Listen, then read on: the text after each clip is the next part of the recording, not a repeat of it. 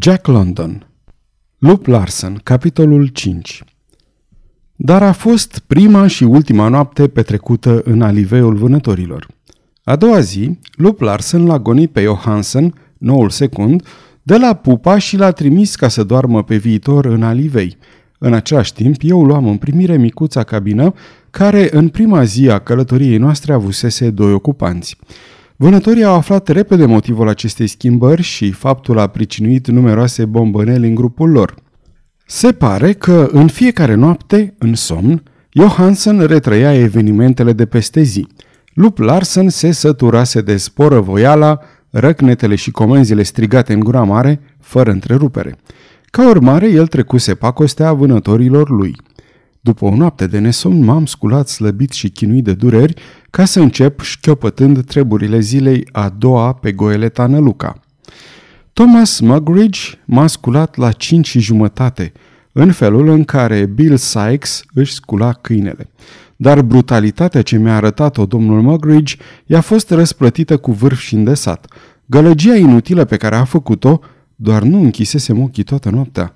L-a trezit probabil pe unul dintre vânători căci un bocanc greu vâjii prin semi-întuneric și domnul Mugridge, cu un puternic urle de durere, ceru umil iertare tuturor. Pe urmă, în bucătărie am remarcat că avea o ureche julită și inflamată.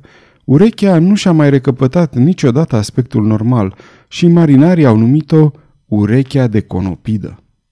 Ziua a fost plină de tot felul de întâmplări nenorocite. Cu o seară înainte luasem hainele uscate din bucătărie și primul lucru pe care l-am făcut a fost să scot de pe mine boarfele bucătarului și să mă primenesc. Mi-am căutat punga. Pe lângă niște mărunțiși conținea 185 de dolari în aur și bancnote și vă rog să credeți că am memorie bună când e vorba de bani. Punga am găsit-o, dar conținutul ei, cu excepția gologanilor de argint, fusese sustrast. Am vorbit cu Mugridge despre chestiunea aceasta când m-am dus pe punte ca să-mi preiau slujba la bucătărie și măcar că mă așteptam la un răspuns morocănos, nu bănuiam că voi fi victima ocărilor agresive pe care le-am încasat. Ascultă, Hamp, începu el cu o lucire ticăloasă în ochi și cu un mărâit din beregată. Vrei cumva să te alegi cu nasul altoit? Dacă ți închipui că eu sunt hoț, ține-o pentru tine. Altfel îți dovedesc că te înșeli al dracului de tot. Să-mi sară ochii dacă asta se cheamă recunoștință. Vii aici, o lepădătură nenorocită a neamului omenesc, te iau la mine, în bucătărie, mă port frumos cu mătăluță și până la urmă, uite cu ce mă aleg. Data viitoare, poate să te ia mama dracului, dar stai că te învăț o minte. Acestea fiind spuse, ridică pumnul și se îndreptă către mine. Trebuie să mărturisesc, spre rușinea mea, că am luat-o la picior de frica loviturilor și am fugit pe ușă. Ce altceva puteam face? Forța, numai forța dicta pe corabia aceasta. Persoasiunea morală era un lucru necunoscut. Gândiți-vă și dumneavoastră. Un om de statură obișnuită, subțiratic și cu mușchi slabi, nedezvoltați, care dusese un trai pașnic și calm, un om nedeprins cu niciun soi de violență, ce ar putea face un astfel de om – N-avea niciun sens să stau și să înfrunt aceste furii dezlănțuite, după cum n-ar fi avut niciun sens să stau și să înfrunt un taur furios. Așa cugetam la ora aceea, simțind nevoia să mă justific și să-mi împac propria conștiință. Dar această justificare nu mi era pe plac. Nici până în ziua de azi, mândria mea de bărbat nu-și poate aminti acele întâmplări fără strângere de inimă. Situația depășea într-adevăr formulele raționale de comportare și cerea mai mult decât niște reci concluzii logice. Privind lucrurile în lumina logicei formale, nu este nimic de care să-mi fie rușine. Totuși, un val de rușine năvălește în mine când îmi aduc aminte și simt că demnitatea mea de bărbat a fost terfelită și întinată.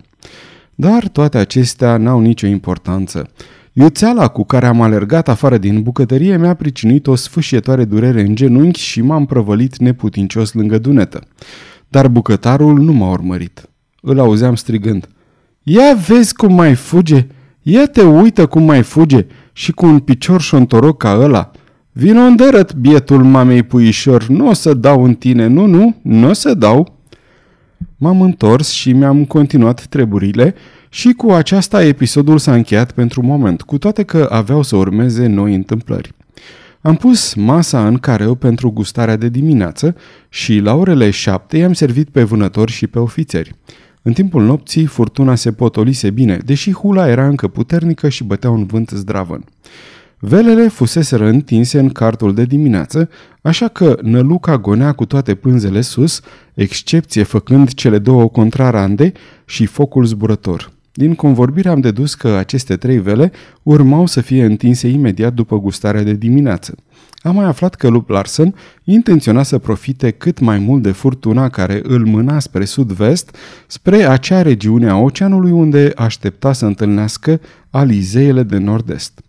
Spera ca cu ajutorul acestor vânturi constante să poată parcurge cea mai mare parte a cursei către Japonia, făcând un ocol spre sud până la tropice și apucând iarăși spre nord pe măsură ce se apropia de litoralul asiatic.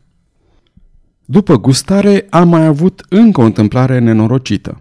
Terminând de spălat vasele, am curățat soba din careu și am cărat cenușa sus pe punte ca să o arunc. Lup Larsen și Henderson stăteau lângă timona adânciți într-o discuție. Marinarul Johnson ținea cârma. În vreme ce mă îndreptam spre bordul din vânt, l-am văzut făcând o mișcare scurtă cu capul, pe care am confundat-o cu un semn de recunoaștere și de bună dimineața. În realitate, el încerca să mă previe să azvârl cenușa peste bordul de sub vânt. Fără să-mi dau seama de pozna mea, am trecut pe lângă lup Larsen și pe lângă vânător și am aruncat cenușa în vânt. Curentul de aer a suflat-o înapoi nu numai peste mine, dar și peste Henderson și lup Larsen. În clipa următoare, acesta din urmă mi-a tras un picior zdravăn, așa cum ai da într-o javră. Nu mi închipuisem că o lovitură de picior poate fi atât de dureroasă. Aceasta este o înregistrare Cărțiaudio.eu. Această înregistrare a fost citită cu respectarea legislației în vigoare pentru www.cărțiaudio.eu. Toate înregistrările Cărțiaudio.eu reprezintă opere din domeniul public și anume au trecut 70 de ani de la moartea autorului. Copierea, reproducerea, multiplicarea, vânzarea, închirierea și sau difuzarea publică sau pe internet a acestei înregistrări fără acordul scris al cărții audio.eu, constituie infracțiune și se pedepsește conform legislației în vigoare. Pentru noutăți, vă invităm să vizitați www.cărțiaudio.eu și vă rugăm să ne susțineți pe canalul nostru de YouTube Cărți Audio, abonând-vă la el, dându-ne like și follow și dând share la înregistrările noastre. De asemenea, vă rugăm să-i susțineți cu o donație în orice cuantum pe harnicii și talentații noștri naratori voluntari, accesând paginile cu înregistrările lor de pe site-ul nostru www.cărțiaudio.eu. Naratorul acestei cărți este Valentin din București. M-am dus împleticindu-mă și m-am rezemat de peretele careului pe jumătate leșinat. Toate mi se învârteau în fața ochilor și mi s-a făcut rău. Greața m-a copleșit și am reușit să mă târăsc până la parapetul vasului. Dar lup Larsen nu s-a luat după mine.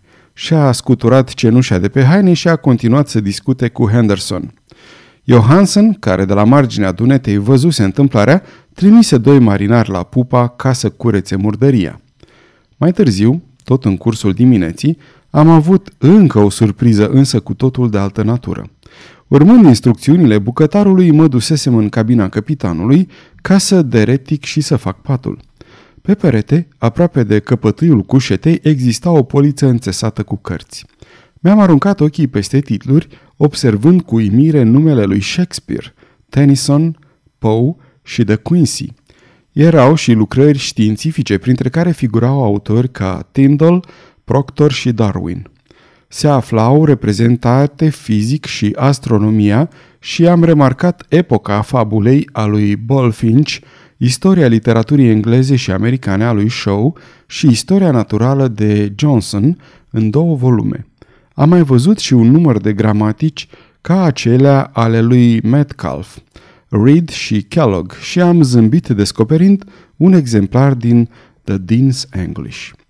Nu puteam împăca aceste cărți cu omul cu care avusesem de-a face și mă întrebam dacă era într-adevăr capabil să le citească. Dar, când am ajuns la făcutul patului, găsi printre pături, căzut probabil în momentul când Lup Larsen ațipise, operele complete ale lui Browning în ediția Cambridge. Volumul era deschis la poemul Într-un balcon și am observat aici colo pasaje subliniate cu creionul. Ba mai mult, scăpând volumul din mână la o clătinătură a corăbiei, a picat din el o foaie de hârtie. Era plină de schițe geometrice și diverse calcule.